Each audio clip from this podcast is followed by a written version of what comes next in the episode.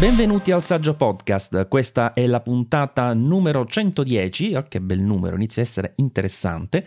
Io sono Maurizio Natali e oggi non sono con Luca che purtroppo era impegnato a registrare una nuova puntata di Easy Apple che arriverà come al solito venerdì nelle vostre orecchie, ma Uh, ho trovato un collega divertente per oggi, secondo me, perché ci siamo scambiati qualche messaggio su Twitter nei giorni passati. Sono andato a vedere il suo canale YouTube e ho seguito un paio di video, mi sono piaciuti per come diciamo, affronta il discorso relativo a tutte quelle che sono le possibilità future e anche insomma, la visione futura uh, del mondo Apple, per cui ho deciso di invitarlo. Ciao Giulio. Ciao, salve a tutti, grazie Maurizio per l'invito. Allora, ehm, io in particolare, prima di invitarti quest'oggi, ho visto sul tuo canale YouTube una, un vlog, diciamo, possiamo chiamarlo così, no? Perché sei tu generalmente che parli uh, ai tuoi ascoltatori, ascoltatori, Simo, perché siccome siamo nel podcast ho detto ascoltatori, eh, parli direttamente, insomma, e racconti un po' la tua visione, il fatto che in questo periodo stai provando anche uh, le varie beta dei nuovi sistemi operativi, perché il fulcro, diciamo, della situazione in questo momento è che Apple nella WWDC 2020 ha annunciato ovviamente i vari sistemi operativi nuovi attualmente disponibili in beta per gli sviluppatori, ma l'atteso, ma proprio atteso parliamo da millenni, cambio di architettura. Quindi si passerà nel futuro con una transizione eh, di due anni dall'attuale Intel ai processori fatti in casa da Apple, più precisamente dei sistemi on chip che attualmente sono stati definiti Apple Silicon. Allora, intanto da quant'è che la stavamo aspettando sta cosa, Giulio? Uh, personalmente io da praticamente i tempi dell'iPad 2 o del new iPad in quanto quando vidi effettivamente un processore capace di gestire tranquillamente, senza nessun tipo di lag, il primo Retina display su iPad, io eh, capii effettivamente che c'erano delle buone possibilità di avere lo stesso processore all'interno dei Macintosh. Perché ricordiamo la differenza, diciamo, fondamentale è che eh, i sistemi on chip che troviamo all'interno degli iDevice in generale sono dei sistemi on chip basati su una architettura ARM, mentre invece eh, i processori Intel, così come quelli AMD, utilizzano la x86-x64 e sono due architetture che non sono compatibili, diciamo, direttamente, cioè non puoi prendere il sistema operativo, insomma, un software che gira su un'architettura e metterlo sull'altra. Però Ricordiamo anche che Apple prima di questa transizione eh, ne ha eseguita un'altra nel 2005, in realtà ancora un'altra prima, ma focalizziamoci su quella del 2005, passando da PowerPC a uh, una tecnologia uh, appunto quella di Intel. E in questa transizione, Giulio, quando erano su PowerPC, in realtà erano già su dei, sistemi, su, su dei processori uh, basati sempre su un tipo di architettura RISC, quindi con un'architettura contrapposta a quella CISC o CISC come la si vuole chiamare di Intel e ovviamente anche AMD. Esatto. Quindi in realtà è un po' un ritorno a casa praticamente no? si può vedere anche in questi termini. E tra l'altro, come allora avevano detto di aver sviluppato in background il sistema operativo uh, macOS 10, si chiamava al tempo, uh, con due versioni parallele, proprio come disse Jobs, just in case, esatto. la situazione insomma con i PowerPC non fosse andata bene, probabilmente stanno facendo la stessa roba anche qui, no? Ma da tanto tempo. Anche perché ricordiamoci che macOS 10 deriva da NextStep. NextStep era il sistema operativo della società di Steve Jobs fondata dopo l'addio Apple nell'85, poi tramutato in OpenStep e poi ricordiamoci a fine degli anni 90 il progetto Apple Rhapsody, ovvero il sistema operativo che prendeva le basi di NextStep, l'interfaccia grafica dell'epoca macOS 8, fondendo le cose e lo stesso Rhapsody era disponibile in variante PowerPC per i Mac dell'epoca sia in variante Intel. Per qualche mese a, a cavallo degli, dagli anni 90 al 2000 la Apple pensò di concedere almeno a Sony, perché Steve Jobs ha sempre avuto una grande devozione per Sony, il sistema operativo all'epoca ai Sony Vaio, quindi abbiamo rischiato di avere macOS 10 sui Sony Vaio. Comunque, a parte questo, eh, è ovvio che... Però erano belli i Sony Vaio per essere di, dei notebook. Bellissimi. Eh? bellissimi. Eh, però dicevo, fino a... Eh, è ovvio che non avrebbero mai abbandonato uno sviluppo interno di un'altra piattaforma. E stessa cosa a mio avviso è successa oggi, cioè già dall'epoca di Snow Leopard, della 10.6, eh, ormai 11 anni fa, ehm, che fu la prima versione diciamo, ad abbandonare il codice sorgente nativo PowerPC per andare solo su Intel, sia 32 che 64 bit, è ovvio che già all'epoca pensavano effettivamente avendo l'iPad tra le mani. E poi ricordiamoci che il progetto iPad in realtà è più antico di quello dell'iPhone. L'iPad fu sviluppato proprio i primi certo. del 2000 come concetto. Eh, la, la, devozione da parte di Steve Jobs nel creare una tavoletta magica semplicissima per tutti e immediata c'è sempre stata. E quindi quando a mio avviso sì, si sì. sono resi conto di avere tra le mani uno oro, perché i processori di Apple sono oro, eh, dal punto di vista dell'ottimizzazione delle risorse e dell'ingegneria, sicuramente i porting sono già iniziati a cavallo tra il 2010 e il 2011, con versioni primordiali di Snow Leopard e poi le successive beta di OS Lion. E dopo tutte queste prove interne e dopo soprattutto un sacco di eh, passaggi essenziali per arrivare ad oggi a questo annuncio, perché poi ricordiamo anche questa cosa. Allora, prendere, eh, Giulio, un, uh, un, sistema operativo, anzi prendere uh, un'architettura e buttarci sopra un sistema operativo adatto a quell'architettura anche se poi non è adatto al dispositivo e nello specifico faccio l'esempio di tablet con processori Intel, no? Esatto. Non è una grandissima cosa perché chiaramente eh, Intel si sì, realizza dei, dei, dei processori anche secondo lei fanless, però poi nel momento in cui si mettono effettivamente sotto sforzo non sono o in grado di erogare buone prestazioni o in grado di trattenere diciamo le temperature in maniera decente perché il problema di fondo è che come 15 anni fa uh, la tecnologia PowerPC stava a, alla canna del gas, perché um, non so se ti ricordi, Steve Jobs durante la WWDC disse eh, noi volevamo, anzi vi avevamo annunciato che avremmo fatto uh, un Power Mac con G5 fino a 3 GHz e non ci siamo riusciti. E un Power uh, avevamo detto che avremmo messo un G5 esatto nel PowerBook e non ci siamo riusciti perché? Perché i PowerPC al tempo erano veramente arrivati a un livello di performance per watt molto molto basso, consumavano un macello, scaldavano come dei fornetti, ma non producevano prestazioni come faceva Intel. Quindi al tempo era Intel a rappresentare, diciamo, la scappatoia per riuscire a svincolarsi da una situazione di stallo eh, causata dai fornitori dei processori, che poi ricordiamo che in PowerPC ci stava anche Apple insieme a IBM e Motorola. Esatto. Sì. Eh, mentre oggi Succede la cosa inversa, cioè oggi abbiamo una Intel che è arrivata praticamente allo stallo, stanno ancora fermi ai 10 nanometri e ci sono arrivati mo praticamente, mentre Apple già i 7 nanometri da qualche anno e probabilmente il prossimo, il primo Apple Silicon, Silicon sarà già a 5 mm. nanometri. E quindi dopo 15 anni, e già qui una prima coincidenza temporale, cioè 15 anni esatti, eh, si trovano a fare una transizione in senso, se vogliamo, un po' inverso, eh, ma per le stesse identiche ragioni. E poi Giulio, non so se tu hai notato, ti dicevo, ci sono stati una serie di step in questo percorso che ora che abbiamo finalmente eh, la visione un po' complessiva, eh, sono tutti quanti dei tasselli essenziali, nel senso che per esempio Metal che ha unificato il framework per lo sviluppo grafico su iOS e macOS certo. è stato un passaggio necessario, è stato un passaggio necessario Swift che ha reso più semplice il linguaggio di programmazione in modo da diciamo svincolare alcuni passaggi nella gestione più avanzata della memoria in modo tale che sia il sistema adesso ad occuparsene a secondo di quale sistema sta effettivamente facendo girare l'applicazione.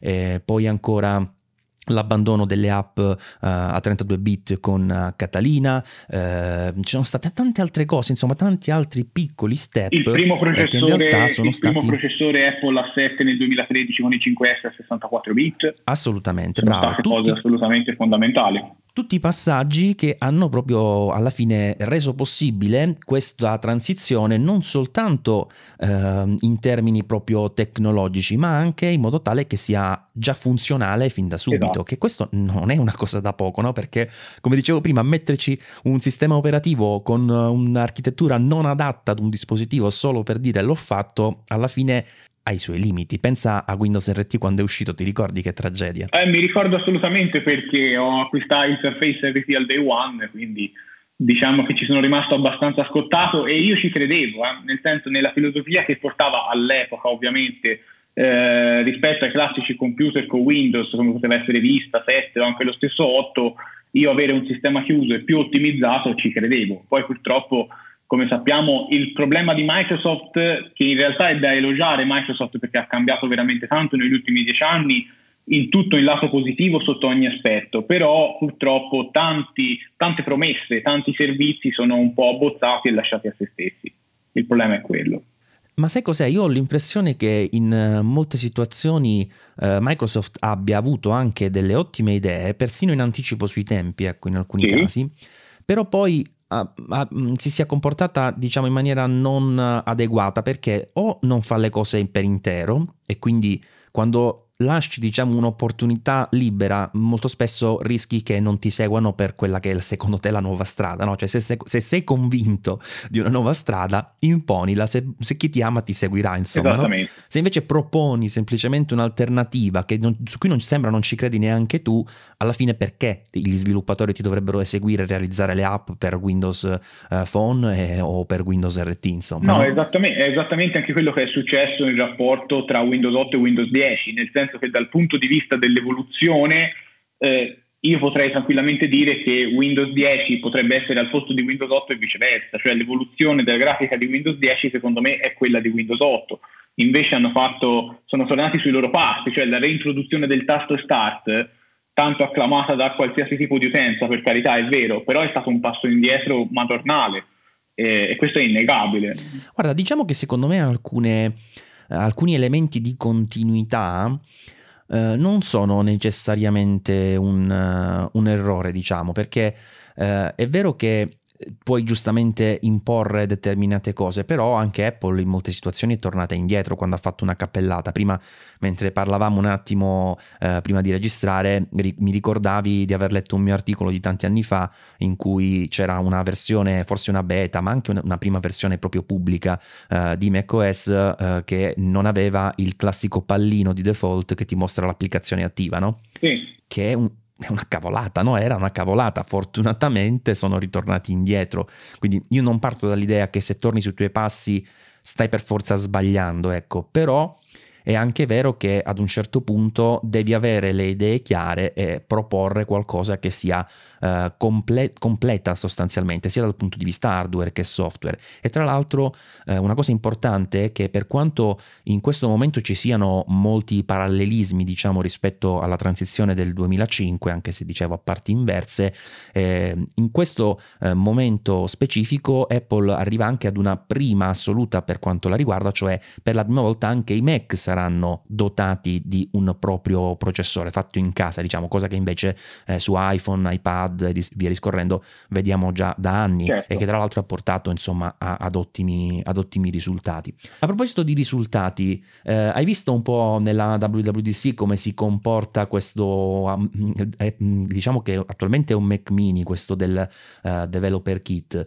uh, con uh, il processore tra l'altro vecchio di due anni esatto, a 12Z. È que- il fulcro del discorso è esattamente codesto, cioè nel, si comporta veramente, ha un processore alla fine dell'iPad Pro del 2020 che non è altro che un miglioramento del 2018 se non sbaglio, è sempre una 12. Sì sì, hanno, hanno solo sbloccato un core sulla GPU, il sistema on chip è sostanzialmente identico, aveva al tempo un core bloccato sì. che era stato visto con i raggi X, non so per quale motivo tra l'altro, ma adesso insomma è stato visto che è sostanzialmente uguale. E, ovviamente questo... Eh, lo ricordiamo, non sarà il computer che tra l'altro Apple ha dichiarato sarà in vendita entro la fine dell'anno, quindi non nel, nel 2021 come si vociferava, eh, perché anche sempre nel 2005, perché i parallelismi in questo caso sono fondamentali perché Apple non dico che sia scaramantica, però ci tiene diciamo alle ricorrenze. Certo, sì, sì, sì, si vede chiaramente. E, e ricordiamo che al tempo eh, il Developer Transition Kit, che era comunque basato su un Mac Pro, eh, che aveva tra l'altro un Pentium 4, mentre la prima eh, versione ufficiale eh, di, questa, di queste macchine con Intel è arrivata con iMac e MacBook Pro, che però avevano già un processore nettamente superiore perché era un dual core Core sì. eh, e la stessa cosa dovrebbe succedere adesso, cioè il Mac mini sta lì come eh, dispositivo facile diciamo per creare questo developer transition kit perché è ovviamente meno costoso per Apple così come per gli sviluppatori, eh, infatti il noleggio adesso costa 500 dollari e non 999 come successe in passato. Ehm, e poi al tempo stesso eh, è un prodotto che ti rende anche più semplice diciamo l'installazione, il debug eccetera eccetera rispetto a un portatile, ma il primo che arriverà che ancora non si sa quale sarà esattamente, avrà un processore Apple Silicon che come nel primo caso, quindi nella, nel 2005, ci aspettiamo sia nettamente superiore in termini di performance, per cui insomma c'è davvero da sperare bene. Eh, anche perché quest'anno ricordiamoci che essendo l'anno dell'iPhone 12, iOS 14, sappiamo benissimo che i sistemi operativi come numerazione vanno di pari passo al processore, quest'anno dovrebbe essere la volta dell'Apple A14 e quindi tutto fa pensare a un Mac mini con un Apple Silicon, ovvero chiamiamolo un Mac mini con un Apple A14 veramente di, da prestazioni allucinanti. Basti pensare che se aggiungessero un 15-20% di prestazioni in più a quello che abbiamo già visto, che sono cose pazzesche, eh, siamo veramente di fronte a una rivoluzione, oserei dire culturale, perché non, è, non, non stiamo parlando qui semplicemente di nuovi Mac con nuovi processori, qui stiamo parlando di un mercato PC che imploderà e che rinascerà sotto altre vesti, perché io mi immagino già a quel punto anche produttori asiatici che andranno a fare eh, computer con lo Snapdragon eh, piuttosto che altre cose, quindi effettivamente qui siamo di fronte a un cambiamento epocale che non vedevamo veramente dai tempi, non lo so, forse di Windows 95, del Pentium MMX, roba del genere. sì, perché praticamente il discorso qual è? Che non è solo Apple che si sta muovendo in questa direzione. Certo, lei lo fa, come dicevo, con un percorso che l'ha portata fino a qui perché ha creduto da tanto tempo, già da quando ha fatto praticamente uno degli acquisti migliori della, della storia dell'informatica, prendendosi PA Semi che appunto realizzava i suoi sistemi esatto. chip al tempo. E, ehm, comunque non è stato solo, uh, solo, questo discorso, non è stata solo Apple, perché c'è proprio aria di cambiamento, perché il blocco che sta avendo attualmente Intel è palese, uh, certo AMD si sta comportando meglio, ma comunque lo stacco in termini di uh, performance per watt rispetto ai processori ARM attuali, che d'altro canto hanno avuto una rinascita proprio grazie alla diffusione del, del settore mobile, ci porta ora a vederli in modo differente, tant'è che non è un caso che negli ultimi periodi eh, i sistemi on chip ARM si stanno vedendo intanto molto più spesso nelle ehm, strutture enterprise, nelle strutture di ricerca, certo. eh, ma addirittura di pochi giorni fa, Giulio, la notizia che il, per la prima volta il supercomputer più veloce al mondo è basato su un sistema on chip ARM, si chiama Fugaku, è sì. giapponese, realizzato da Fujitsu, è a 48 core, una roba che è costata tipo un miliardo di dollari, ha richiesto sei anni di, eh, di lavoro, però eh, evidentemente, come ti dicevo, c'è un po' un, un, vento di cambiamento che sicuramente a livello commerciale e consumer sarà guidato da Apple perché è stata la prima, eh, però come dicevi, ricordavi benissimo anche tu, c'è già Windows che sta, eh, Microsoft che sta lavorando sulla nuova versione di Windows, eh, che sarà quella, diciamo, definitiva eh, per un bel po', eh, che girerà su eh, sistema una chip ARM. E tra l'altro, tra l'altro, è bene ricordare che siccome Microsoft è stata coinvolta da Apple come Adobe anticipatamente questa volta, cioè prima ancora di questo annuncio loro hanno già lavorato dietro le quinte perché partiamo già con un Office che è compatibile e anche con alcuni eh, software della Creative Cloud di Adobe con la promessa che saranno convertiti. E questa tutti. è stata...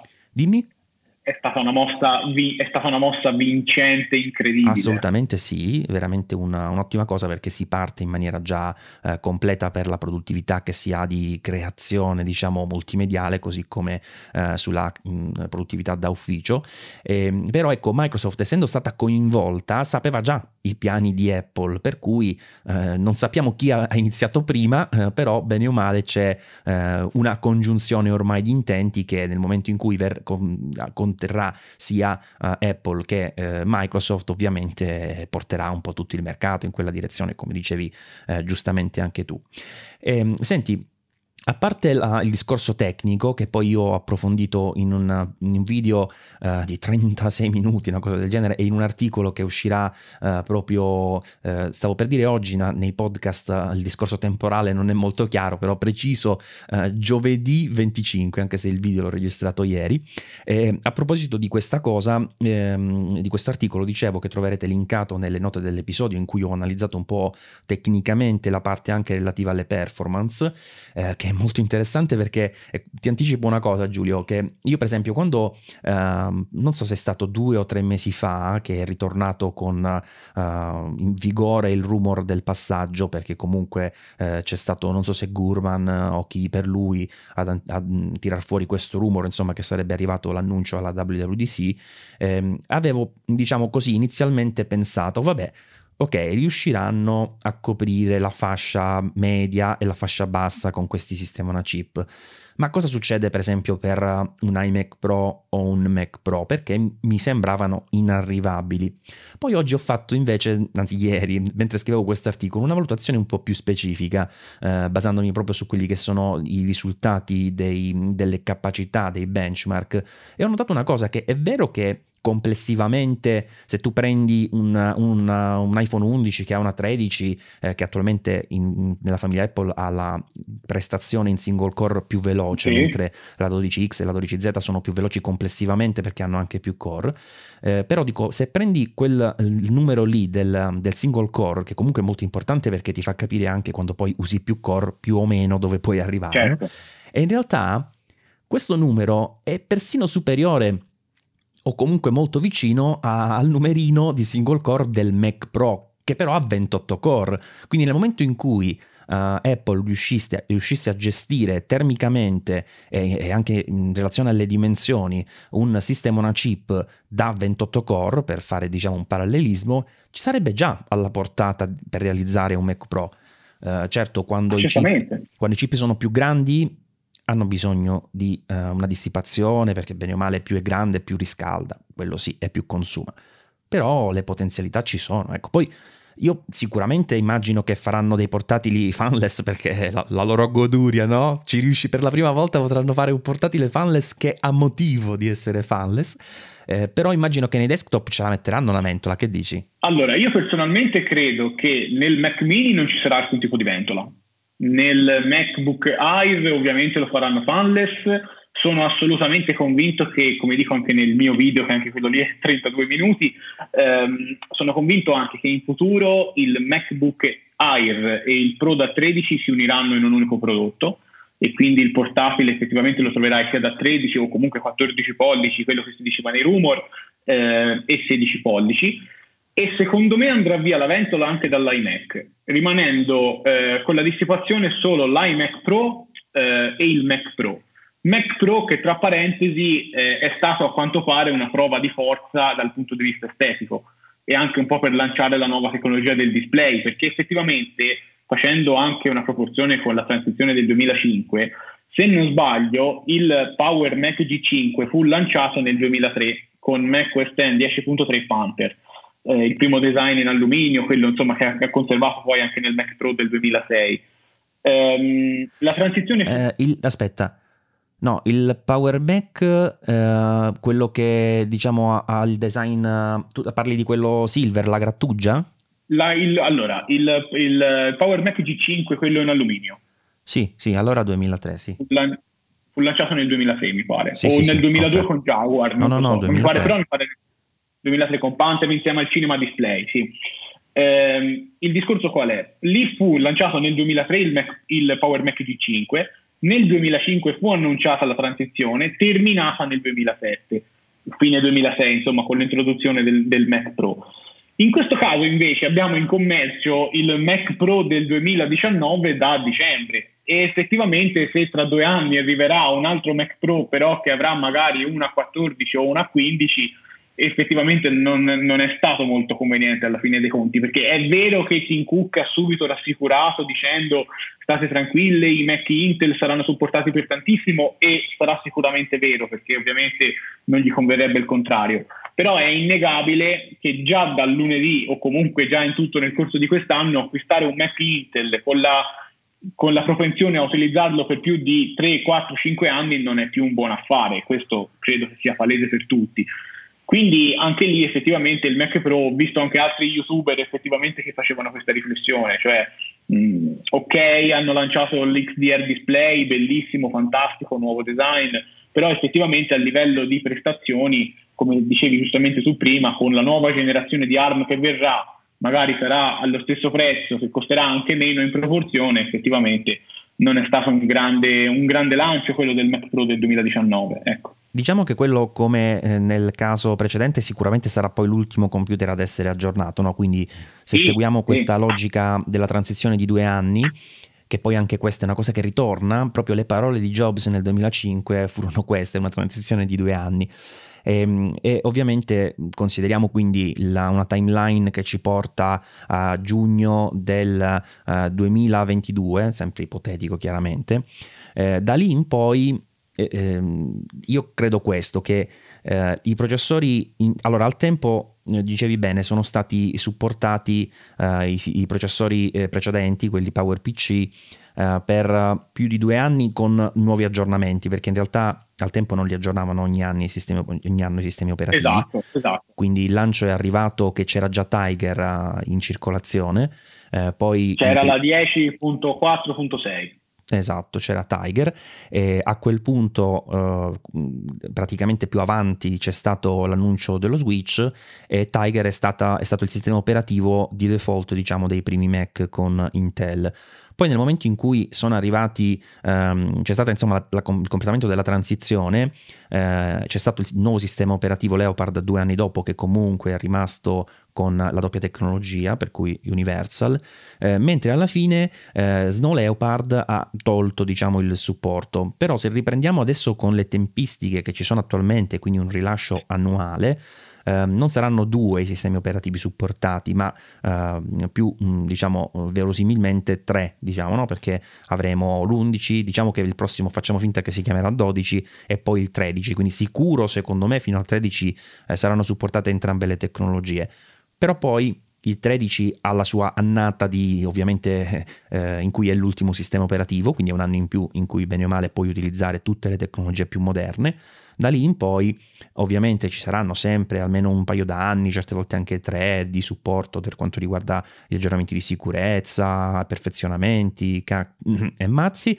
Ehm, dopodiché però è chiaro che eh, anche gli sviluppatori insomma non avranno più motivo di tenere eh, i loro software eh, con il doppio codice. Esattamente. Eh, perché sarebbe uno spreco di risorse, anche perché poi dovresti non solo gestire il doppio codice, ma gestire il fatto che quelle persone che hanno un computer con Intel saranno ferme al sistema operativo di due anni fa, per dire. Ecco, quindi secondo me c'è una finestra temporale in cui il Mac rimarrà aggiornato e aggiornabile che va da 4 a 6 anni più o meno dell'attuale Mac con Intel, che però per esempio in ambito professionale cioè sono assolutamente al di là anche di quelle che possono essere le necessità base, no? nel senso che eh, per esempio io come nel mio settore eh, un Mac bene o male lo tengo un paio d'anni, qualcuno lo tengo tre o quattro, tipo l'iMac Pro sicuramente lo ammortizzo per quattro anni almeno, eh, però molto spesso si acquistano anche, anzi si prendono leasing con noleggio operativo, per cui che lo prendi oggi in quel caso un, un Mac Intel poco cambia, insomma, perché il suo ciclo vitale per te sarà inferiore rispetto alla sua uh, durata proprio di aggiornabilità prima che diventi vintage, diciamo. Per l'utente personale, per l'utente privato invece ovviamente il discorso è diverso, no? perché ci sono tante persone che tengono il computer anche 8-10 anni giustamente e ne avrebbero almeno 4 o 5 che eh, non sarebbero più eh, gestibili come un sistema, un sistema diciamo moderno, insomma, quindi aggiornabile e sarebbe una bella scocciatura. Esatto, allora da tutto quello che ti ha detto concordo assolutamente. Una piccola nota. Eh, quando rilasciarono nel 2007 Leopard, in realtà non è che andava a supportare già ancora tutti i PowerPC dell'epoca, ma fece un bel taglio non solo generazionale tra i G3 e i G4, ma i G4 erano supportati solo quelli più potenti, quelli da 667 MHz in su e quindi effettivamente eh, non è che in realtà fu un gran supporto anche lì, si sbrigarono molto a fare un bel cambio. Però qui ti, ti, quindi... ti dico solo una cosa, scusa, ad integrazione di quello che stai dicendo, ehm, che in realtà adesso Apple i grossi tagli li ha già fatti, nel senso che ha già escluso, escluso le macchine con uh, processori che sono inferiori per esempio ai 64 bit, uh, quindi già diciamo che grossi tagli ce ne sono stati, le macchine che attualmente supportano con Intel l'ultimo sistema operativo uh, già sono in gran parte moderne e hanno più o meno le stesse caratteristiche, a prescindere dal fatto che sono di generazioni diverse. Per cui in questo caso non credo che ci saranno dei tagli così, tanto per dire, beh, adesso oggi escludiamo anche quelli del boh, 2010, per dire così random, sto dicendo un numero a caso. No, no, no, certo. Perché certo, al tempo certo, certo. I, passaggi, diciamo, tra un processore e l'altro erano anche passaggi tecnologici. Invece adesso in campo Intel praticamente avvantaggiamenti tecnologici in realtà non ce ne sono stati, sono state perfezionate le architetture di anno in anno, sono stati uh, aumentati i core, sono state aumentate le frequenze, però sostanzialmente un processore di 5-6 anni fa non è che sia molto diverso da quello, che poi è il problema per cui adesso stanno decidendo di cambiare, ecco, per capirci. No, no, certo, è vero, assolutamente, assolutamente. Però ecco, io non credo che ci sarà tutto il supporto che hai preannunciato te. Cioè, magari, eh, speriamo, però eh, io credo che effettivamente già nel giro di due, tra un paio, due anni no, diciamo tre, vedremo effettivamente tante differenze e giustamente poi lo sviluppatore che a quel punto sviluppa un'app per il processore Apple, che poi di questo si parlerà, perché poi alla fine dei conti non ci sarà più la distinzione dell'app che gira sull'iPad per l'app che gira sul Mac, effettivamente mantenere del codice Intel ehm, sarà abbastanza difficile, nel senso che io credo proprio che non sarà tanto Apple a, a eliminare diciamo, i Mac Intel quanto gli sviluppatori che non gli daranno più supporto e quindi non a caso secondo me Apple la, la, settimana prima della WWDC ha annunciato perlomeno negli Stati Uniti ma poi credo che prima o poi si espanderà un po' in tutto il resto del mondo il programma trade-in cioè la possibilità della, di essere valutato un Mac vecchio con la sostituzione un po' come fanno con gli iOS device uh-huh. perché effettivamente secondo me anche gli stessi Mac con ARM saranno in proporzione, sottolineo in proporzione, eh, avranno meno supporto rispetto a ora perché eh, noi è vero, vediamo ad esempio oggi con iOS 14 che gira tranquillamente su un iPhone 6S di 5 anni fa e non esiste, parliamoci chiaro, un'altra azienda sul mercato che si può permettere di fare questo, quindi tanto di cappello. A proposito, come gira? Che io lo volevo installare proprio oggi sul 6S, come va?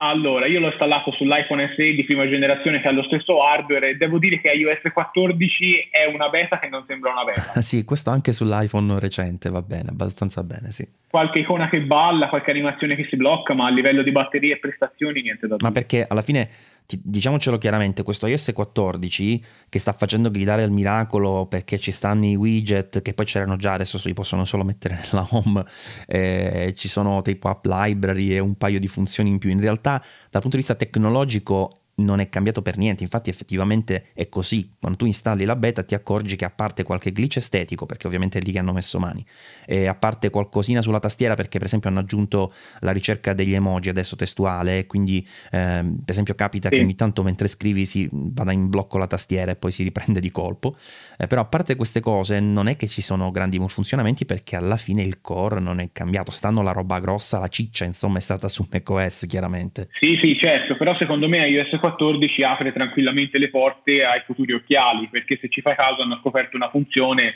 dove sugli iPhone più moderni puoi toccare il retro per avere funzioni aggiuntive. Sì, tra l'altro non funziona e questo bene fa purtroppo. tutto pensare al fatto come, come, come struttura comunque c'è, ovviamente. E quindi secondo me fa pensare al fatto di toccare delle superfici per avere delle funzioni collegate, quindi diciamo che era un aggiornamento obbligato per hardware che sta per essere introdotto. E anche compreso live tag e tutte le altre cose. Eh, dal punto di vista dei widget, io sono sincero, eh, appena l'ho visto, proprio appena l'ho visto, ho detto, ecco, questo non si chiama più iOS, ma questo si chiama Apple Droid, mm. perché, un po' ricorda quello, è un po' un misto tra Android, un po' tra Windows Phone, un po' di iOS, parliamoci chiaro.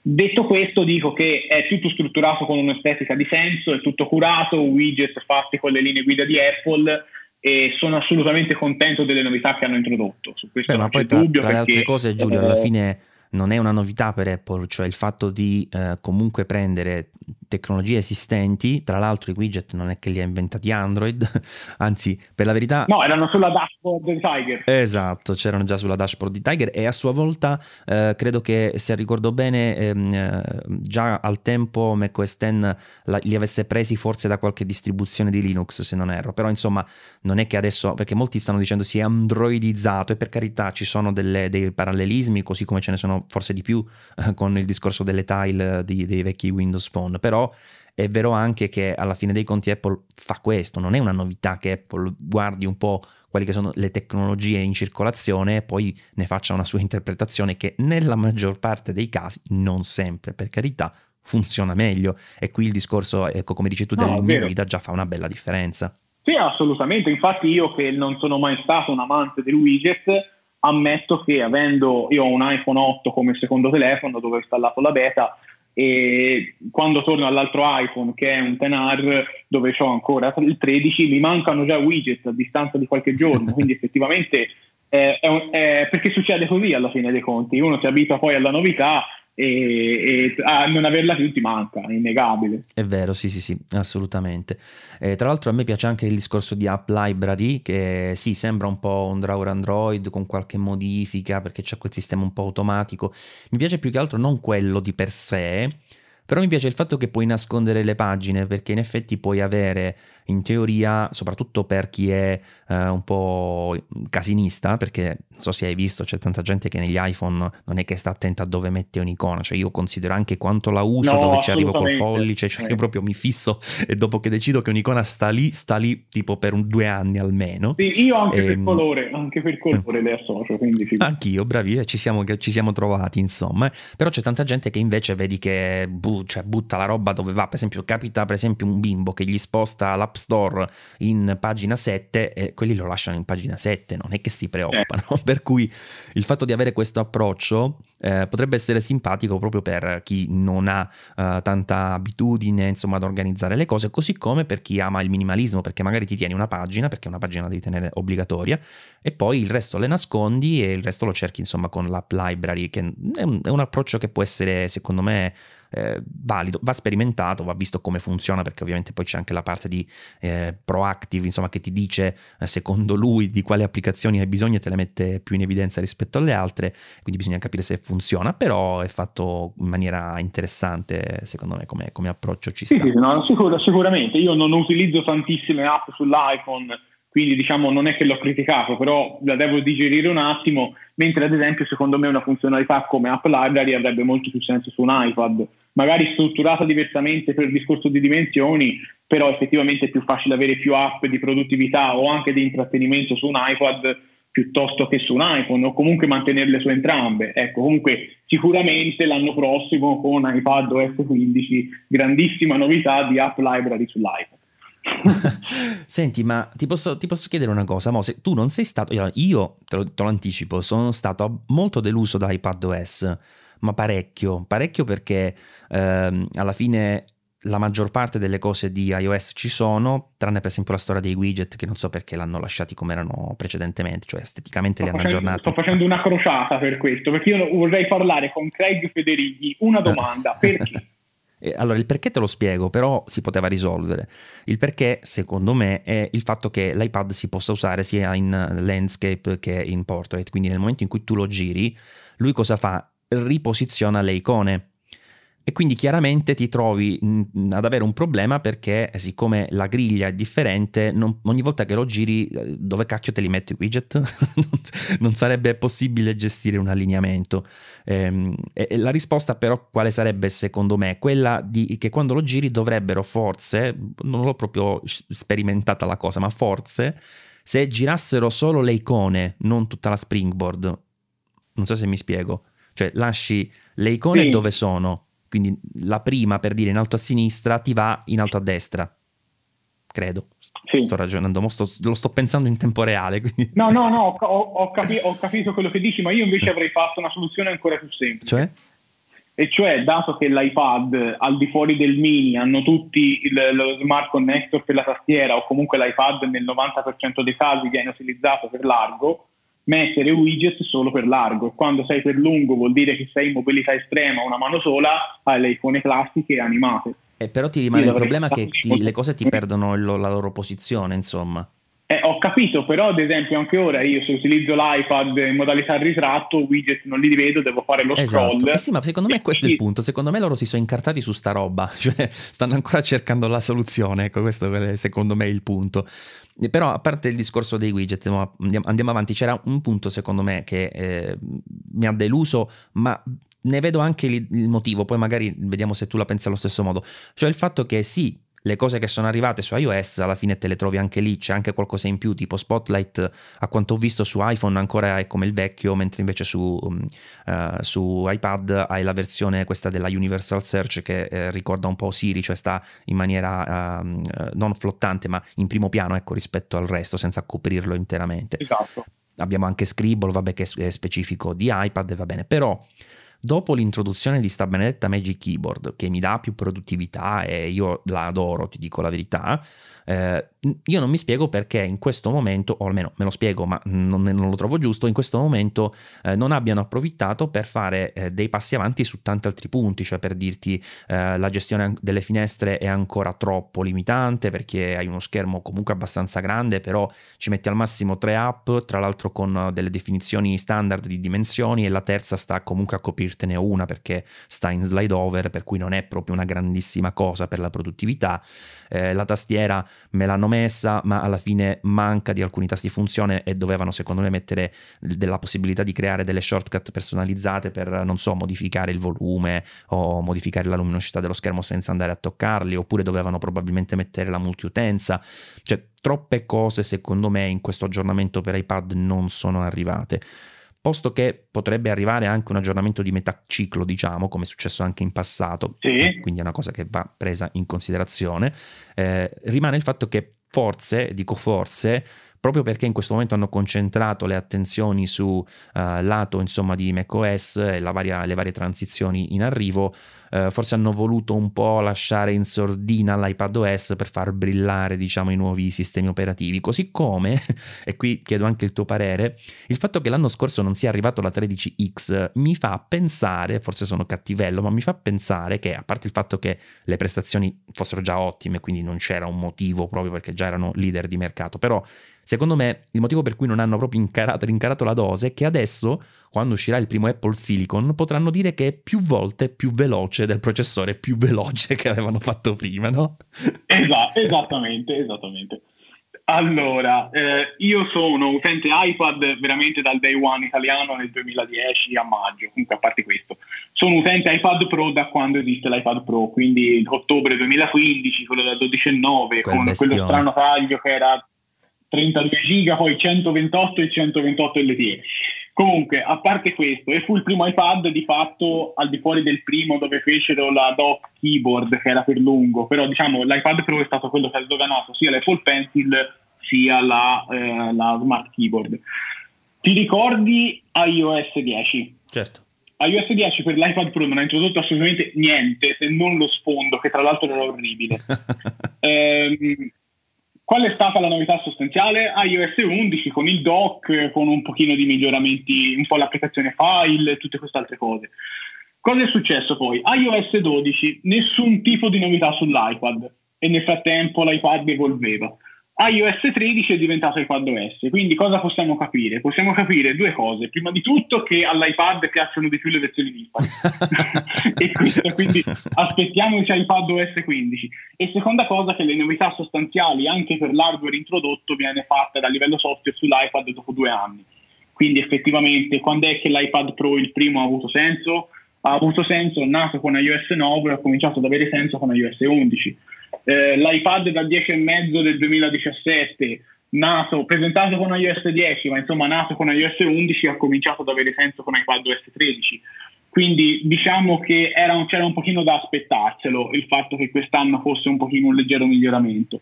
Dopodiché effettivamente c'è tutta la faccenda del Mac, che da ora in poi secondo me Apple perlomeno in minima parte si troverà ad avere una concorrenza interna, perché è innegabile che il mercato dell'iPad da 329 euro è una cosa e non ne soffrirà. eh, l'iPad Air e l'iPad Pro, se davvero arrivassero dei Mac portatili fanless sui 1000 euro, potrebbero effettivamente risentirne a livello di mercato. Ma però te secondo me una- Apple deve... Ma scusami, Sì. non ti volevo interrompere, pensavo Sì, avessi finito. Vai, vai, continua. No, no, avevo, avevo fi- ho finito, finito, dimmi tutto. Eh, no, io siccome questa cosa della concorrenza interna, della cannibalizzazione, io so anni che la sento dire, no? A me sta cosa non mi torna, ti spiego perché. Se io fossi Apple, no? E, e avessi la possibilità di venderti A o venderti B, non me ne fregherebbe niente cosa tu andassi a, a comprare, perché sarebbero due prodotti. Cioè, il problema è se, ti, eh, se compri un prodotto di un'altra persona, di un altro produttore, ma se compri un mio prodotto, se i soldi vengono a me, se rimani nell'ecosistema, se ti vendo i miei servizi, a me non frega una, mazza se tu ti compri un iPad o ti compri un MacBook Air, per dire. Eh, lascia stare il discorso economico che poi comunque va a sovrapporsi ed è il motivo per cui si parla di cannibalizzazione appunto. Però il concetto in sé che io trovo proprio sciocco, cioè secondo me è un concetto che fanno i consumatori perché magari si trovano in dubbio, dico compro questo o compro quello, ma ad Apple non gliene frega niente, anzi Apple ha tutto il vantaggio, come sta facendo, di migliorare tutte le piattaforme, di aprirsi tutte le possibilità per il futuro, dopodiché, in base a quello che va, in base a quello che lei pensa sia giusto, si regola. Ma che gliene frega se tu compri una cosa o l'altra? Niente, per quanto mi riguarda. Allora, da ora in poi sono d'accordo con te, nel senso che con i Mac ARM questa cosa cambia perché verrà trattato tutto allo stesso modo e sarà tutto un ecosistema dove se una, una di queste, come il classico esempio che fece Steve Jobs nel 2008 con la presentazione dell'iPhone 3G, il mercato Apple è uno sgabello e sono tre zampe, l'iPhone, il Mac e i servizi. Ad oggi ovviamente sono cambiati i soggetti ma la cosa rimane. Quindi cosa vuol dire? Vuol dire che a Apple d'ora in poi, dato che il tutto è, è unico, la piattaforma è unificata, che compri o quell'altro non interessa niente. Però è innegabile che soprattutto negli ultimi 4-5 anni Apple abbia spinto molto di più nel farti acquistare un iPhone o un iPad rispetto a un Mac. Questo perché? Prima di tutto perché era un oggetto più pop, ma soprattutto perché sul Mac ci metti quello che vuoi, sull'iPad vai sullo store. E quindi la cannibalizzazione è in questo senso qui, nel senso che poi da ora in poi il Mac avrà tutte le app, avrà, avrà, sarà diciamo fondamentalmente nel senso buono un iPad OS desktop eh, e quindi in quel senso lì non gliene fregherà più niente, nel senso che andrà tutto bene, migliorerà tutto con un pochino più di lentezza, nel senso non farà più secondo me aggiornamentoni allucinanti, ma farà ogni anno quelle 4-5 funzioni e, e a quel punto è indifferente perché comunque comprerai il Mac a loro e loro al Mac non avranno più da rendere conto ad Intel quindi sicuramente da, da ora in poi è come dici te, però effettivamente negli ultimi anni è innegabile che aveva più interesse a venderti un iPad rispetto che a un MacBook. Però secondo me questo tipo di interesse che tu hai riscontrato, che diciamo posso dare per, uh, per, scont- cioè, non per scontato, ma insomma posso essere d'accordo, eh, è anche correlato al fatto che loro oh, come business su iPad giustamente avevano anche non soltanto più possibilità diciamo in termini economici per il discorso dell'App Store, che poi alla fine non so quanto siano diversi, però a parte questo avevano soprattutto eh, e hanno soprattutto una leadership di mercato che deve essere mantenuta, ma poi sì. eh, hanno anche lì la facoltà di fare tutto loro, cosa che prima non avevano in ambito Mac. E io questo credo che sarà anche una discriminante per il futuro, perché eh, ad oggi, o meglio, da oggi in poi, avremo comunque una Apple che eh, ancora di più avrà delle piattaforme sempre più simili sul fronte tecnologico, diciamo, ma anche sempre più simili sul fronte eh, della propria strategia, no? nel senso che avrà la stessa libertà, perché certo. prima se voleva fare un MacBook fanless doveva citofonare ad Intel e eh, dire ciccio me lo sai fare un processore fanless? Quello gli diceva sì poi lo mettevano e faceva cagare scusa il francesismo. Eh, tipo il MacBook no, no, certo, poverino che poi è andato a morire per sto motivo perché comunque potenzialmente era una bellissima macchina eh, ma, ma poi i processori Intel i vari Core M e via dicendo non andavano oggettivamente bene no? esatto. Testimonio perché l'ho comprato. Insomma una situazione abbastanza aperta per il futuro di Apple, ma che uh, io personalmente, ma da quello che dici capisco ampiamente che anche tu vedi in termini positivi. C'è una cosa che comunque io avevo già detto ieri, poi è stata confermata oggi, anche se poi alla fine il mio video uscirà oggi e quindi sembrerò uh, in linea invece che in anticipo, uh, è che non si può attualmente installare Bootcamp. Quindi per gli utenti che eh, comprano Mac perché preferiscono Mac, che può essere il design, il prodotto, macOS, ma al tempo stesso vogliono la possibilità di eseguire Windows, al momento questo non sarà possibile, eh, sia perché non puoi virtualizzare, perché loro hanno messo la tecnologia di virtualizzazione, ma non puoi virtualizzare software e, e, ovviamente anche sistemi operativi di architetture diverse, e sia perché con Rosetta non puoi eh, fare, io l'avevo visto ieri in, una, uh, in, un articolo per sviluppatori, oggi la roba sta uscendo un po' pubblica, non puoi con Rosetta eh, far girare dei virtualizzatori, dei, diciamo degli emulatori tipo VMware, tipo Parallels. Certo. Quindi attualmente Windows non sarà in nessun modo eseguibile su Mac, però Intanto eh, la possibilità sul fronte tecnologico esiste ovviamente con la versione futura di Windows, quella di cui parlavi anche tu, no? che girerà su ARM, eh, ma eh, dovrà essere comunque adattata perché a differenza dei processori Intel e AMD, quindi i processori x86, x64, che sono sostanzialmente interscambiabili per quanto possono avere delle ottimizzazioni diverse, eh, succede che invece i processori System on a Chip ARM hanno, soprattutto quelli Apple, delle personalizzazioni molto specifiche per cui non puoi prendere un software che gira su ARM e automaticamente farlo girare su un sistema una chip Apple. Quindi Microsoft dovrebbe comunque realizzare una versione ad hoc. A quel punto si potrebbe anche eh, rifar funzionare diciamo, il vecchio bootcamp eh, e quindi il fatto che adesso non ci sia una certezza, ma il fatto che non possa arrivare, no anche perché, e questa è una cosa che ho notato proprio scrivendo questo articolo, in realtà anche nel 2005, quando si presentò la prima transizione, che poi in realtà era la seconda considerando quella da Motorola, eh, Jobs non parlò né di Windows né di Bootcamp, che uscì poi ad aprile del, pross- del successivo anno. Quindi evidentemente anche qui non c'è la certezza che non arriverà, però se uno ha bisogno di Windows dall'inizio non ovviamente converrà comprare così a, a scatola chiusa uh, i nuovi Mac. Solo che, e qui mh, chiedo se la pensi come me, eh, a, ai tempi, ok, i Mac andavano bene per carità, ma oggi Apple ha una schiera di sviluppatori che per quanto siano magari arrivati per iOS, sono attivi anche su Mac, quindi eh, il fatto di eh, avere eh, al tempo Windows poteva sembrare quasi un obbligo se vogliamo per certi versi, perché in quel momento Windows aveva molta più varietà, molta più offerta. Ad oggi sta roba io non, non la sentirei, o sbaglio? Allora, secondo me sono d'accordissimo su tutto. Mm, una piccola aggiunta. Quando presentarono il 30 di ottobre del 2007 in commercio Leopard a 129 dollari, la seconda schermata del sito Apple era dedicata, non so se ti ricordi, a Bootcamp, cioè la sponsorizzarono come una funzione, la funzione delle funzioni. Questo perché? Perché all'epoca Windows era uno standard e tutto girava lì e quindi avere un Mac con processore Intel, anche la pubblicità stessa di Apple che diceva eh, un, in, un, processore Intel dentro un Mac, immaginate le possibilità, facevano, mi ricordo che era simile. Ehm, Oggi come oggi non lo è più, nel senso è ovvio che esisterà sempre il professionista o, l- o l'insieme di professionisti che hanno bisogno di questi due software insieme e siamo d'accordo, però è una minoranza. Eh, il mercato è cambiato tantissimo con l'avvento del mobile, con la consacrazione del mobile e Microsoft di fatto è, ne è fuori.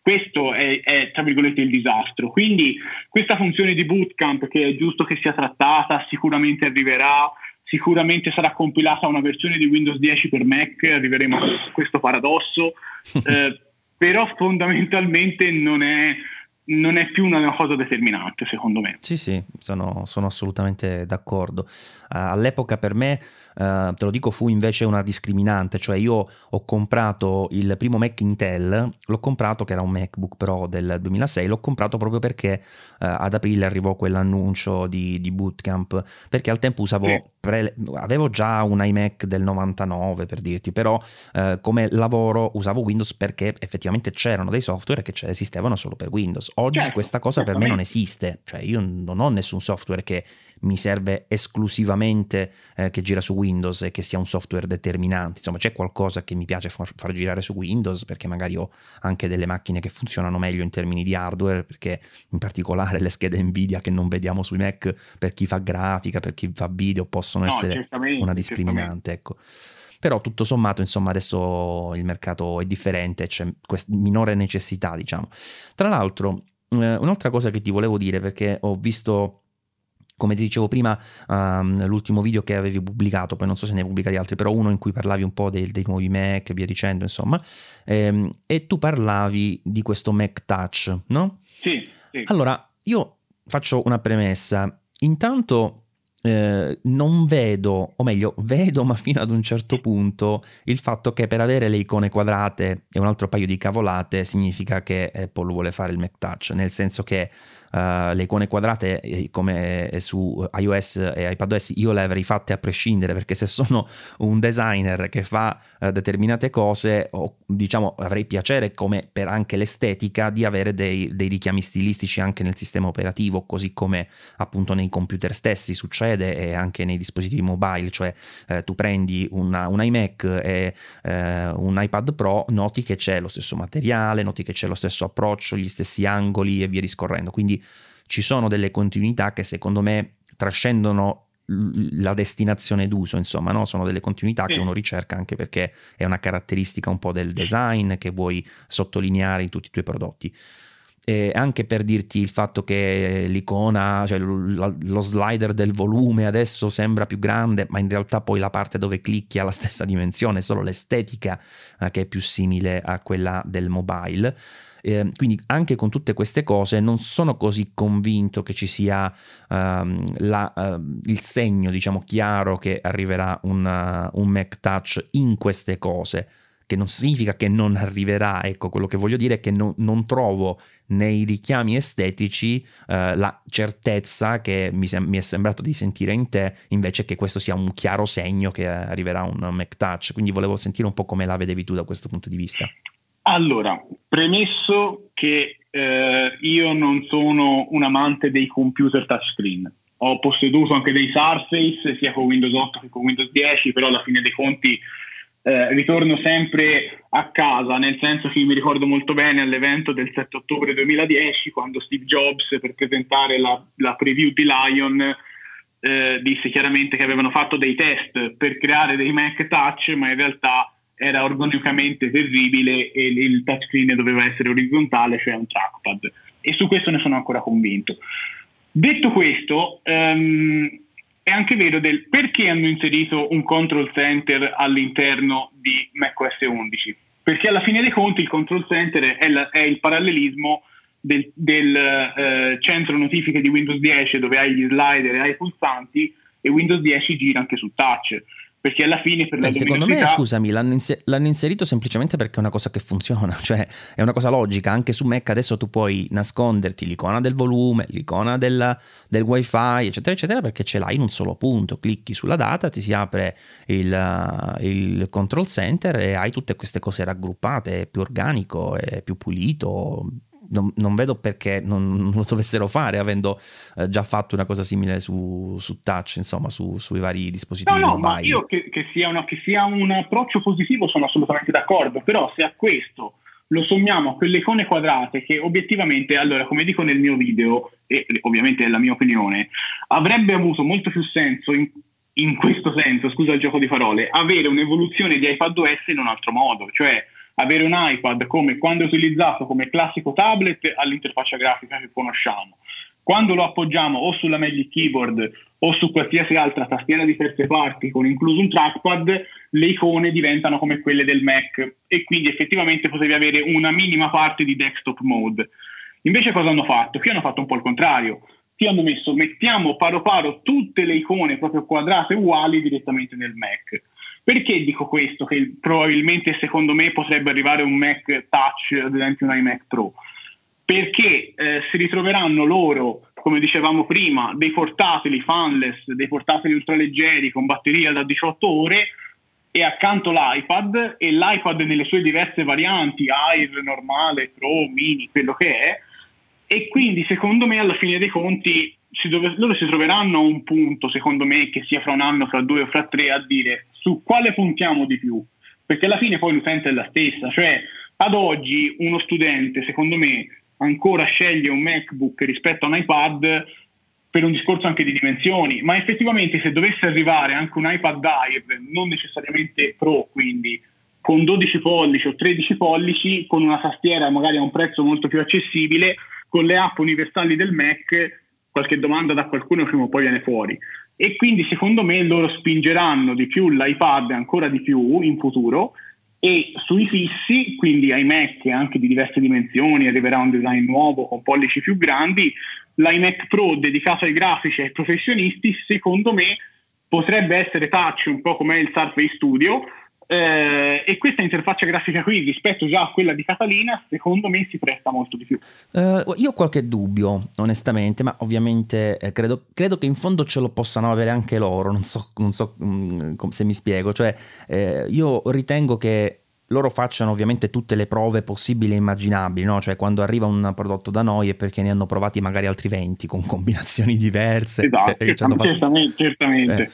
Eh, eh, quindi sicuramente sono dei test che loro stanno facendo internamente, avranno provato di tutto, avranno provato un iPad con macOS, avranno provato un iMac con iPadOS, avranno tentato la qualunque. No, no ma, ma sicuramente, su questo sicuramente, una parte le battute perché è ovvio che Uh, io credo che effettivamente un iMac Touch piuttosto che un MacBook Touch, piuttosto che un MacBook che si stacca l'altro schermo, tutte queste configurazioni qui che nel mercato in realtà ci sono di altre aziende, loro le abbiano provate, le abbiano costantemente sotto gli occhi. Questo credo sia abbastanza innegabile. Però io credo, sai che cosa anche? Che alla fine, allora intanto io non vedo come fanno alcuni negativamente il, la crescita di iPad, eh, in termini di funzionalità e di cose che in un certo senso la avvicinano al desktop, perché sono comunque possibilità in più che non tolgono niente all'uso tablet. Così come non vedo negativi alcuni avvicinamenti del Mac a degli stilemi che sono invece caratteristici del, del mobile eh, perché quando diciamo una cosa funziona sia esteticamente che in termini concreti, eh, il fatto di riportarla un po' a cavallo di tutti quelli che sono i propri sistemi operativi, secondo me è una, qualcosa di assolutamente eh, logico, se non anche legittimo. Eh, però al tempo stesso credo che Apple avrà sempre, bene o male, la necessità di trovare un senso ad ogni prodotto, no? e, e questo lo ritengo valido sia in termini di marketing, quindi per il discorso un po' spicciolo della vendita, perché bene o male loro avranno sempre la voglia di venderti un prodotto in più che non un prodotto che faccia tutto, eh, ma al tempo stesso credo che di base eh, i dispositivi dovranno appunto essere differenziati e una delle cose che può e deve differenziare l'iPad probabilmente è proprio il touch, perché nel momento in cui tu hai Uh, uno schermo che può essere anche più grande o comunque già oggi con il 12,9 e il minimo invece di 13,3 che hai su, uh, sui portatili praticamente lì insomma no? come struttura anche perché poi su iPad hai 4 terzi per cui la superficie in realtà è quasi più grande certo.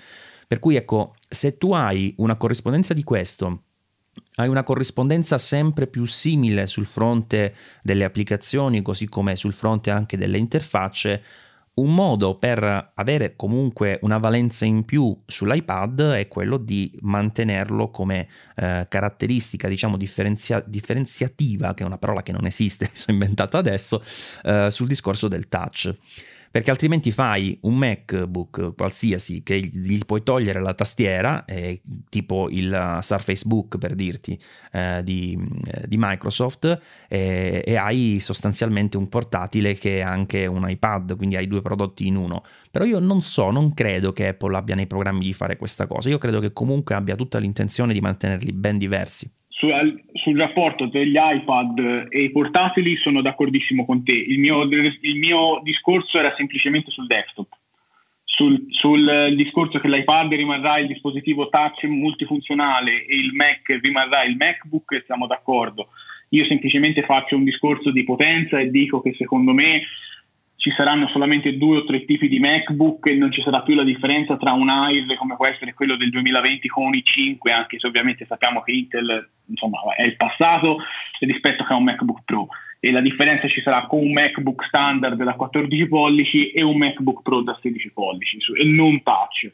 No, il mio discorso sul touch è che a livello di studio grafico un iMac Pro Touch che magari ha la possibilità come l'XDR di essere girato il display e, colora- e scriverci sopra o disegnarci con l'Apple Pencil secondo me potrebbe essere interessante. Però lì non è la stessa cosa, eh, perché la, la, digitalizzazione della pencil non è necessariamente correlata al discorso del touch, eh, quindi potrebbero anche fare un prodotto che supporta la pencil ma non sia touch per le dita, per capirci. Quindi se, tua, sì, sì. se il tuo obiettivo è più quello, potrebbe più essere in questa direzione. Però ti volevo dire una cosa relativamente a quanto um, avevi appena detto, solo che adesso nel, nel, mentre me lo sono scordato, che stavi dicendo quando ti ho interrotto, cacchiarello, è proprio passato di mente. Eh, non, me lo ricordo, non me lo ricordo neanche io. Fantastico, due, due, sciolti mentalmente, io, due squagliati. Io, io, ho una certa età ormai. Tu eh. hai una certa età e allora, e allora io che devo dire? So già insomma con un piede nella fossa.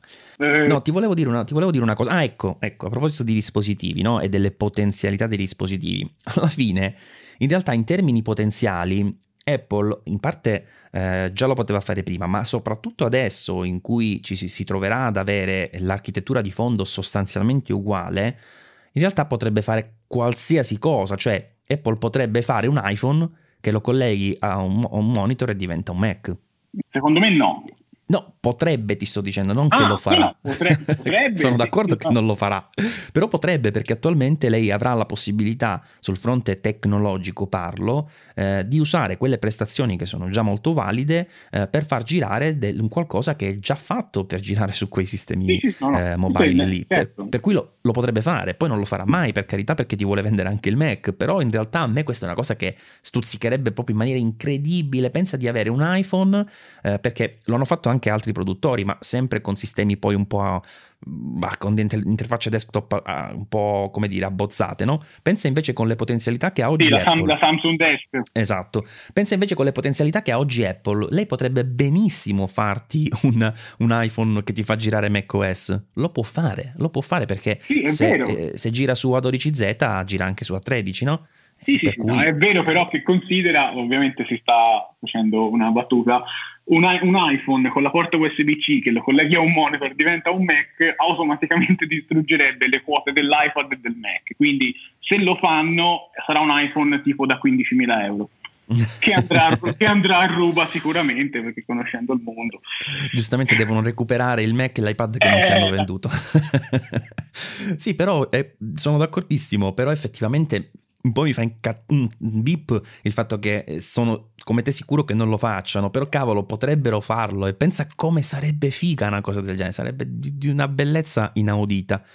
E vabbè, e vabbè, purtroppo ci sono anche delle logiche di marketing che appunto si chiamano logiche per un motivo, insomma, non è, non è qualcosa di insensato. Dopotutto Apple non è che ci ha bisogno, insomma, che le insegniamo qualcosa da quel punto di vista. Eh, mi, mi, sembra, mi, sembra, di no.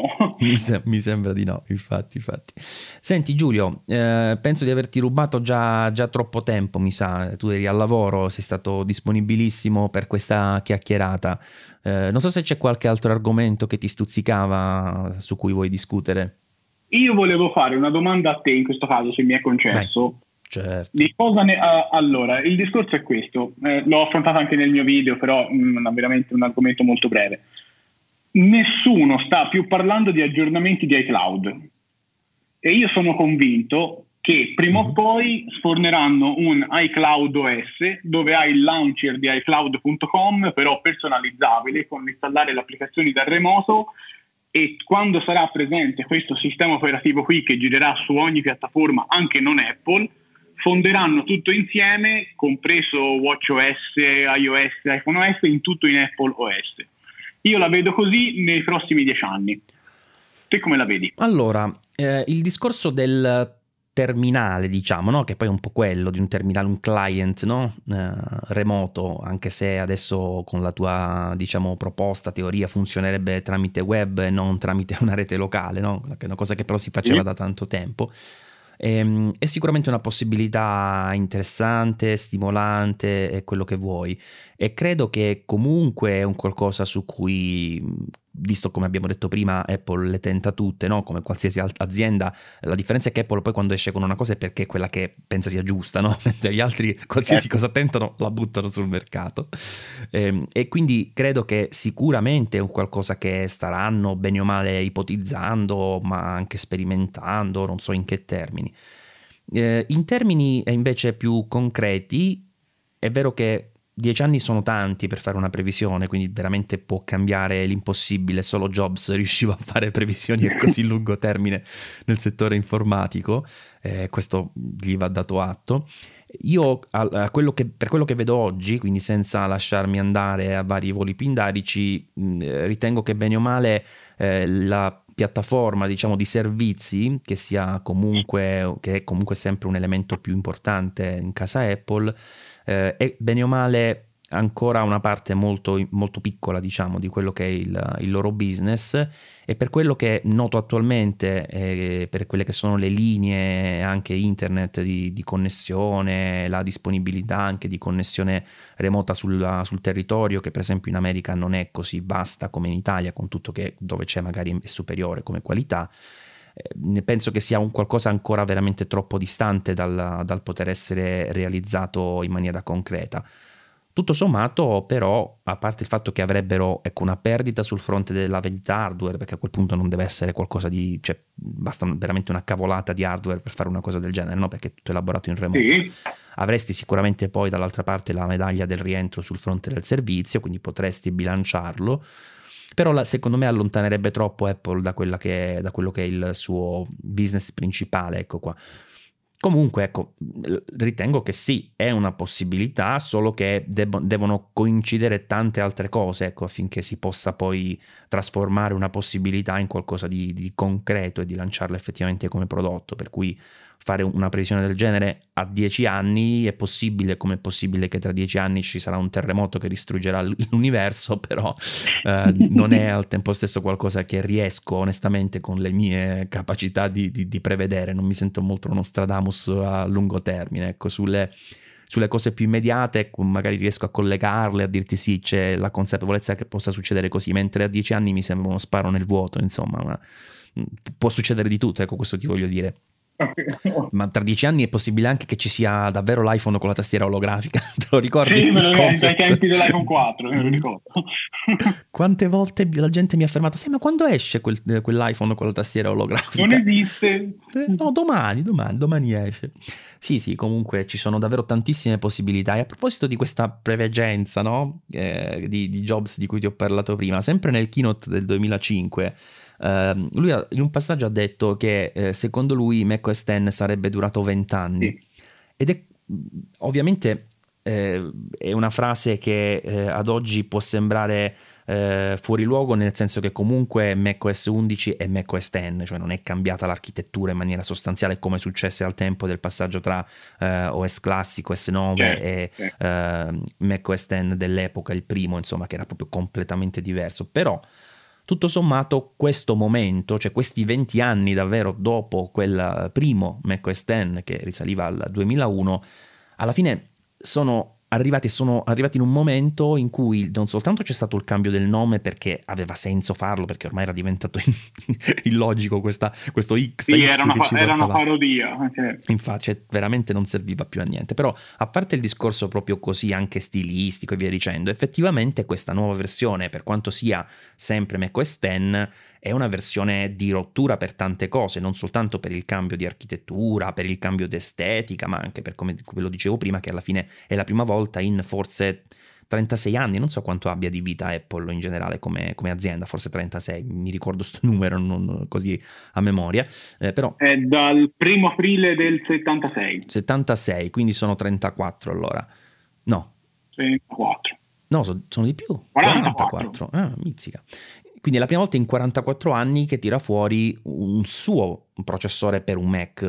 È bene o male un momento storico. Quindi sono arrivate effettivamente in questo 2020 a coincidere tante di quelle cose che hanno reso anche sensato usare questo macOS 11 a prescindere dalla rottura del nome che ci stavamo portando da una vita. E cavolo, Steve Jobs l'aveva detto nel 2005 che sarebbe durato 20 anni, cioè, e questa è solo una. Se ti ricordi anche nel 2013 quando presentarono OS X Mavericks Craig Federighi disse i nomi dei, dei luoghi della California saranno per i prossimi dieci anni. Quindi vuol dire che nel 2023 cambieranno ancora nome. A parte, a parte, questo, io ho avuto l'occasione lo scorso anno di andare a una conferenza al Polo Tecnologico di Navacchio, qui in provincia di Pisa, dove effettivamente ci sono dei cervelli, e, e c'era una conferenza dedicata al mondo della Next. Sì. E quindi c'erano persone che avevano lavorato con Steve Jobs ai tempi della Next. Uh-huh e più di una persona mi hanno detto due cose che sembrano oggi come oggi sembrano effettivamente banalità, ma non lo sono, ovvero Steve Jobs con la Next, che poi la fece ad acquistare a Apple nel dicembre del 96, avevano prima di tutto già pro- Eh sì, sì, sono appassionato. Avevano ehm, già pronte le carte per quotarsi in borsa con la Next, cosa che ovviamente non è successa. E quindi la Next che era data come fallita anche quella, perché di fatto alla fine dei conti si era incentrata poi sul software proprio perché l'hardware era stato un fallimento, ma avevano già in cantiere e dentro la Next ci lavorava già eh, Scott Forstall, Craig Federichi, Phil Schiller.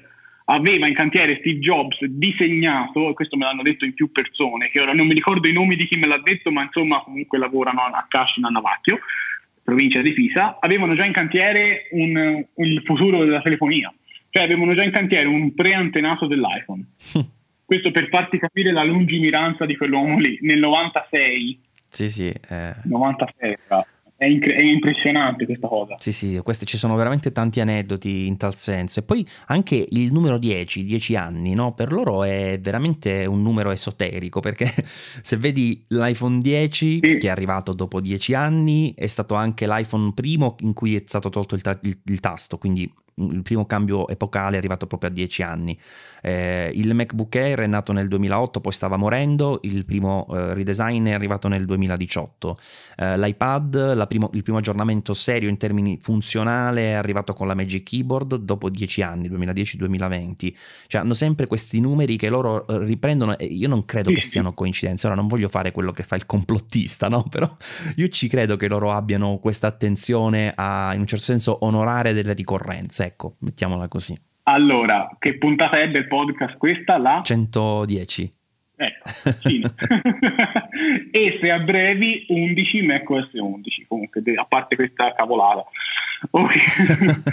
comunque, ci sta, ci sta. Eh, no, è vero, è, è, innegabile che ci siano comunque anche tutte queste... È anche un po' il fascino di Apple stessa, se ci pensiamo, cioè quello di non solo la presentazione del prodotto, ma cosa viene detto durante la presentazione, come viene detto, come viene strutturato, è una cosa che nutre molto gli animi di noi appassionati, questo è innegabile. Assolutamente.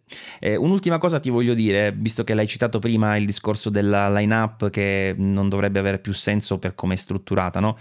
Eh, io credo che proprio il MacBook Air non abbia senso per come, per come è fatto, perché il MacBook Air quando è nato era il computer più piccolo e più leggero del mercato punto. Aveva una sua caratteristica che era eh, ed è rimasta inimitata eh, per tanto tempo, poi è stata imitata e copiata, e ha fatto la storia praticamente per quello che è stata anche... E oggi è lo standard delle portatili. Oggi certo. è una cavolata.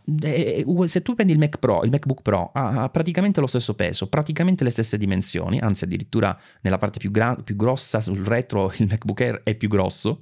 Eh, l'autonomia non cambia di moltissimo, ci sono, ballano un paio d'ore, ma facendo quei calcoli di uso solo per navigare, per capirci ed è un computer che ad oggi, a parte i problemi che ha causato Intel, l'approccio su anche di, eh, di, Apple nel design interno dal punto di vista termico, è un computer che non ha alcun senso per come è fatto. Però, se facessero un MacBook da, anche da 12,9 pollici come era prima, con ARM, quindi con Apple Silicon, perfetto. Uh, un MacBook Air che però prende il posto del MacBook Pro base, perfetto. E poi un MacBook Pro così com'è ma anche magari un po' più grande, per dire da 14 pollici, con maggiore attenzione alla grafica, e poi il 16 sarebbe una line-up bella pulita pulita, dove ogni computer ha un senso, insomma, no? Sì, considera che io sono anche un sostenitore del fatto che prima o poi arriverà un iPad Pro ancora più grande di quello che è. Sì, ho sentito tante persone che lo vorrebbero, io sì. personalmente no, sì. personalmente no, io assolutamente tutta, tutta, la vita, io farei la fila fuori con la tenda. Ma anche adesso che perché io potevo capire nel momento in cui uh, l'iPad avesse dei vantaggi, perché li aveva, uh, in termini proprio di prestazioni, cioè effettivamente io se avessi la possibilità, anzi se il Mac non fosse in procinto di questo grande cambiamento, dovevo constatare che un iPad, un iPad Pro nello specifico, avesse la possibilità tecnologica, purtroppo non il software, di fare, che ne so, un montaggio video molto più facilmente, che è una cosa assurda. E quindi se si fossero mantenute quelle distinzioni, eh, io avrei comunque valutato in maniera molto positiva l'utilizzo di un iPad Pro più grande. Però ad oggi, con quello che stiamo per vivere, mh, mm, non lo capisco più di tanto, onestamente. Anche perché poi io noto che per la produttività di un certo tipo la Magic Keyboard, secondo me, serve. E a quel punto non hai, hai, più peso, più dimensioni e tutto quello che alla fine lo avvicina ad un portatile e non hai più neanche il vantaggio dell'esclusività e della prestazione, diciamo, della piattaforma, adesso che l'architettura sarà utilizzata anche su Mac, mentre invece poi in termini di estrema portatilità, portabilità e di anche vantaggio economico, l'iPad Air mi sembra più centrato, insomma, come valore. Per cui eh, capisco il senso, però oggi con questa transizione in arrivo, in arrivo forse lo, lo capisco un po' di meno, diciamo. Mm, posso essere in parte d'accordo, però il mio sogno, la mia line-up ideale sarebbe, oltre all'iPhone, all'Apple Watch, un bel iPad Pro da 14 pollici e mezzo e allo studio un bel iMac da 35 pollici. Ovviamente, anche qualora esistessero questi prodotti, non potrei permettermeli neanche nell'immaginario. Quindi, insomma, Però sarebbe bello che ci fossero. Sognare non costa niente. sì. Vabbè, Giulio, grazie per essere stato qui nella puntata del Saggio Podcast. Eh, vi ricordo. Grazie a eh, voi, grazie a tutti. Vi ricordo Giulio Brotini, vi lascio anche il link del suo canale YouTube nella descrizione di, uh, di questa puntata. Saluto Luca, tipo ciao mamma, nel senso che non è stato qui con noi. Neanche neanche gli ho detto che stiamo registrando questa puntata, sarà una sorpresa anche per lui. Eh, sì, perché oggi dovevamo registrare, però, eh, cioè almeno oggi io potevo registrare, però lui non poteva perché stava facendo l'altro podcast e quindi eh, ho pensato ah, insomma a questa alternativa e mi sono divertito in questa, in questa ora. Quanto abbiamo registrato? Un'ora e venti, anzi abbiamo parlicchiato abbastanza Giulio. Ci siamo trovati due chiacchieroni, insomma, ma... Eh, ma è stato un, più che un piacere, eh? assolutamente, un onore, aggiungo. Esagerato, esagerato. No, no, davvero, davvero. Vi ricordo che potete contattarci sempre all'indirizzo saggiopodcast chiocciolaisipodcast.it, invece su, um, su, Twitter ci trovate con saggiopodcast e invece se volete ovviamente eh, lasciare una recensione per il nostro podcast c'è sempre la possibilità di farlo e noi vi ringraziamo, ma se lo fate eh, non mettete solo le stelline, aggiungete anche due righe di commento perché così vediamo il vostro nome e magari vi possiamo anche ringraziare nella prossima puntata del Saggio Podcast, che sarà la 111, una bella puntata. Alla prossima allora, ciao Giulio e grazie ancora. Grazie a tutti.